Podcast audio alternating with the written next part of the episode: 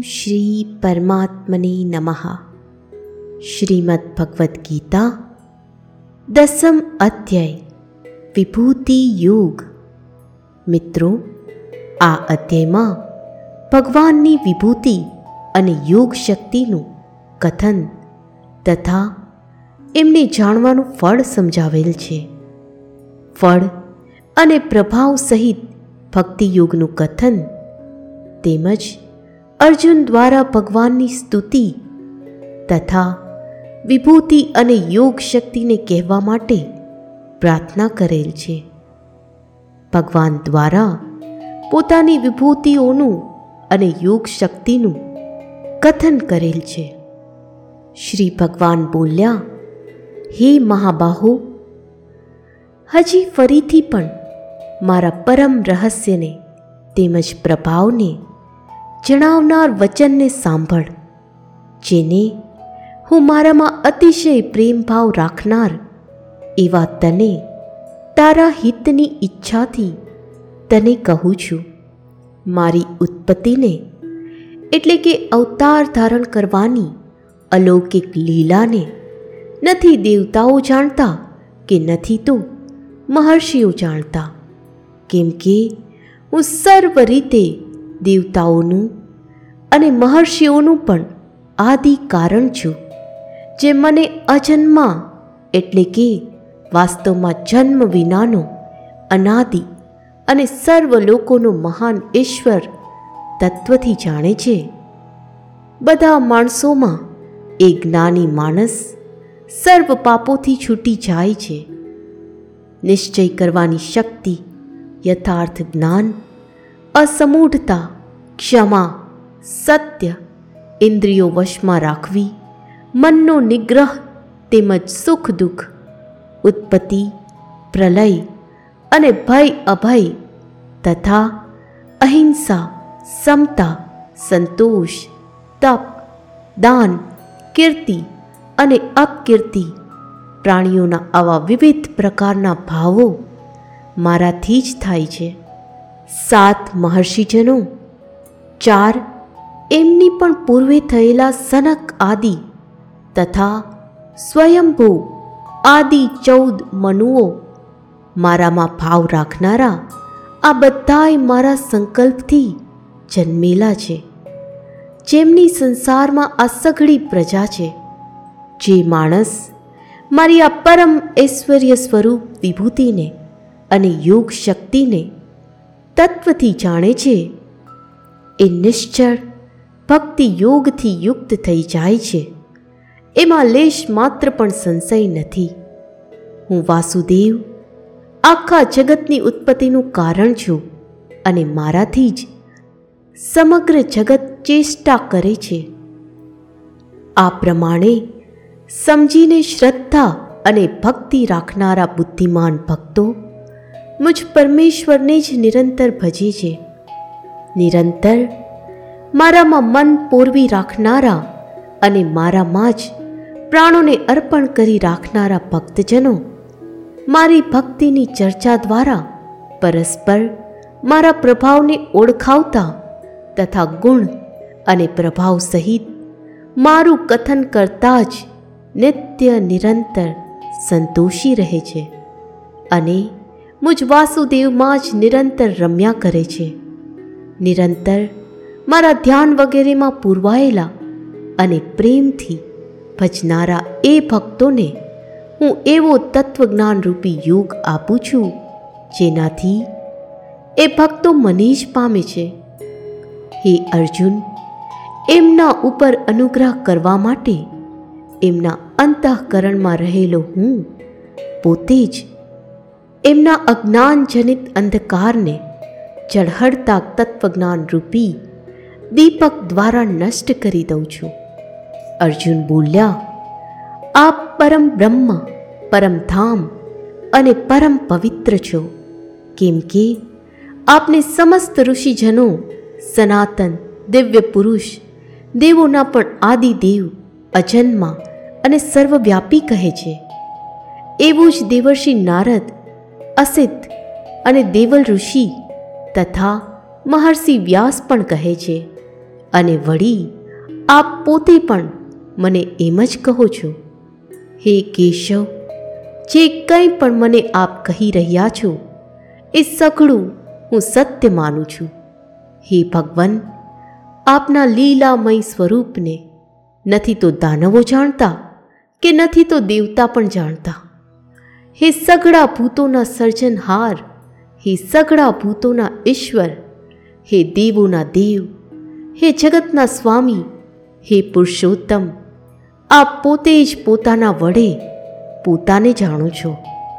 માટે આપ જ પોતાની એ દિવ્ય વિભૂતિઓને સંપૂર્ણપણે કહેવા માટે સમર્થ છો.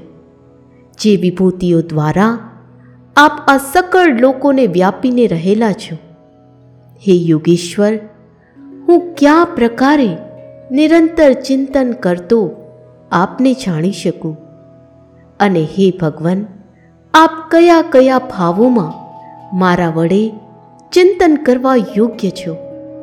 હે જનાર્દન, પોતાની યોગ શક્તિને અને વિભૂતિને હજી પણ વિસ્તારથી કહો, કેમ કે આપના અમૃત જેવા વચનોને સાંભળતા મને તૃપ્તિ થતી નથી. મારી સાંભળવાની ઉત્કંઠા હજી વધતી જાય છે. શ્રી ભગવાન બોલ્યા, હે ગુરુશ્રેષ્ઠ, હવે હું જે મારી દિવ્ય વિભૂતિઓ છે, એમને તારા માટે મુખ્ય મુખ્ય રૂપે કહું છું. કેમ કે મારા વિસ્તારનો અંત નથી. હે નિંદ્રાને જીતનારા અર્જુન, હું સઘળા ભૂતોના હૃદયમાં રહેલો સૌનો આત્મા છું. તથા સર્વભૂતોનો આદિ, મધ્ય અને અંત પણ હું જ છું. હું અદિતિના બાર પુત્રોમાં, વિષ્ણુ અને જ્યોતિઓમાં અંશમાલી સૂર્ય છું તથા ઓગણપચાસ વાયુ દેવતાઓનું તેજ તેમજ નક્ષત્રોનો અધિપતિ ચંદ્રમા છું. હું વેદોમાં સામવેદ છું, દેવોમાં ઇન્દ્ર છું, ઇન્દ્રિયોમાં મન છું અને પ્રાણીઓની ચેતના એટલે કે જીવન શક્તિ છું. હું અગિયાર રુદ્રોમાં શંકર છું. યક્ષ રાક્ષસોમાં ધનનો સ્વામી કુબેર છું. હું આઠ વસુઓમાં અગ્નિ છું અને શિખરોવાળા પર્વતોમાં મેરુ પર્વત છું. પુરોહિતોમાં મુખ્ય બૃહસ્પતિ, તું મને જાણ. હે પાર્થ હું સેનાપતિઓમાં સ્કંદ અને જળાશયોમાં સમુદ્ર છું. હું મહર્ષિઓમાં ભૃગુ અને અર્થબોધક શબ્દોમાં એક અક્ષર, એટલે કે ઓમકાર છું. સર્વ પ્રકારના યજ્ઞોમાં જપ યજ્ઞ અને સ્થાવરોમાં હિમાલય છું.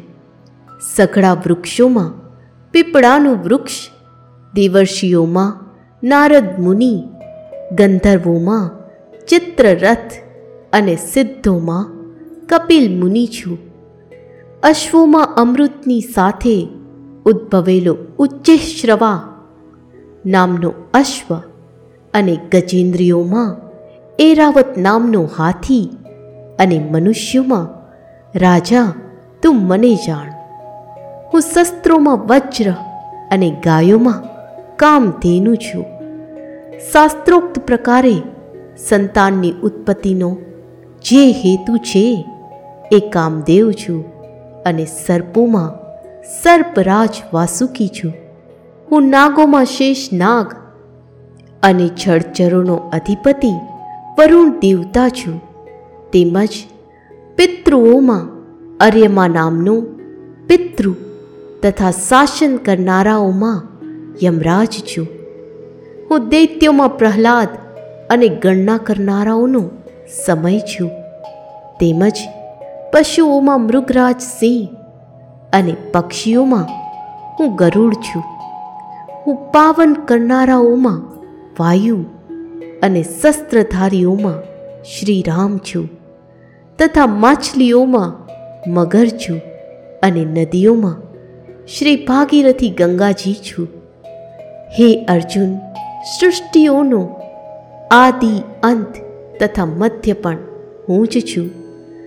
હું વિદ્યાઓમાં અધ્યાત્મ વિદ્યા એટલે કે બ્રહ્મ વિદ્યા અને પરસ્પર વાદ કરનારાઓનો તત્વ નિર્ણયને માટે કરવામાં આવતો વાદ છું. હું અક્ષરોમાં ઓમકાર છું અને સમાસોમાં દ્વંદ્વ નામનો સમાસ છું. અક્ષય કાળ એટલે કે કાળનોય મહાકાળ તથા સર્વ તરફ મુખ ધરાવનાર વિરાટ સ્વરૂપે ધાતા અર્થાત સૌનું ધારણ પોષણ કરનાર પણ હું જ છું હું સૌનો સંહાર કરનાર મૃત્યુ અને ઉત્પન્ન થનાર ઉત્પત્તિનો હેતુ છું તથા સ્ત્રીઓમાં કીર્તિ શ્રી વાક સ્મૃતિ મેઘા ધૃતિ અને ક્ષમા છું તથા ગાઈ શકાય એવી શ્રુતિઓમાં હું બૃહદ નામનું સામ તેમજ છંદોમાં ગાયત્રી છંદ છું તથા મહિનાઓમાં માગસર અને ઋતુઓમાં વસંત હું જ છું. છડનારાઓમાં જુગાર તથા પ્રભાવશાળીઓનો પ્રભાવ છું. હું જીતનારાઓનો વિજય છું, નિશ્ચય કરનારાઓનો નિશ્ચય અને સાત્વિક માણસોનો સાત્વિક ભાવ છું. વૃષ્ણિ વંશીઓમાં વાસુદેવ એટલે કે હું પોતે, તારો સખા, પાંડવોમાં ધનંજય એટલે કે તું, મુનિઓમાં વેદ વ્યાસ અને કવિઓમાં શુક્રાચાર્ય કવિ પણ હું જ છું. હું દમન કરનારાઓનો દંડ અર્થાત દમન કરનારી શક્તિ છું. વિજય ઈચ્છનારાઓની નીતિ છું. ગુપ્ત રાખવા યોગ્ય, ભાવોનું રક્ષણ કરનાર મૌન છું અને જ્ઞાનીજનોનું તત્વજ્ઞાન હું જ છું. અને હે અર્જુન, જે સમસ્ત ભૂતોની ઉત્પત્તિનું કારણ છે, એ પણ હું જ છું. કેમ કે એવું ચર કે અચર કોઈ પણ પ્રાણી નથી જે મારા વિનાનું હોય. હે પરંતપર મારી દિવ્ય વિભૂતિઓનો અંત નથી.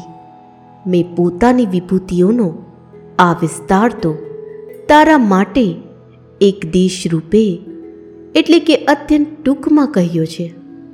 જે જે પણ વિભૂતિયુક્ત એટલે કે ઐશ્વર્ય સંપન્ન, શોભાયુક્ત અને શક્તિયુક્ત પદાર્થ છે, એને એને તું મારા તેજના અંશની જ અભિવ્યક્તિ સમજ. અથવા, હે અર્જુન, આ વધારે જાણીને તારે શું કરવું છે? સાર રૂપે સમજી લે કે હું આ આખાય બ્રહ્માંડને પોતાની યોગ શક્તિના એક અંશ માત્રથી ધારણ કરીને સ્થિત છું. શ્રી કૃષ્ણ અને અર્જુનના સંવાદમાં શ્રીમદ ભગવદ્ ગીતા રૂપી ઉપનિષદ અને બ્રહ્મ વિદ્યા તથા યોગ શાસ્ત્ર વિષયનો. વિભૂતિ યોગ નામનો દસમો અધ્યાય સમાપ્ત.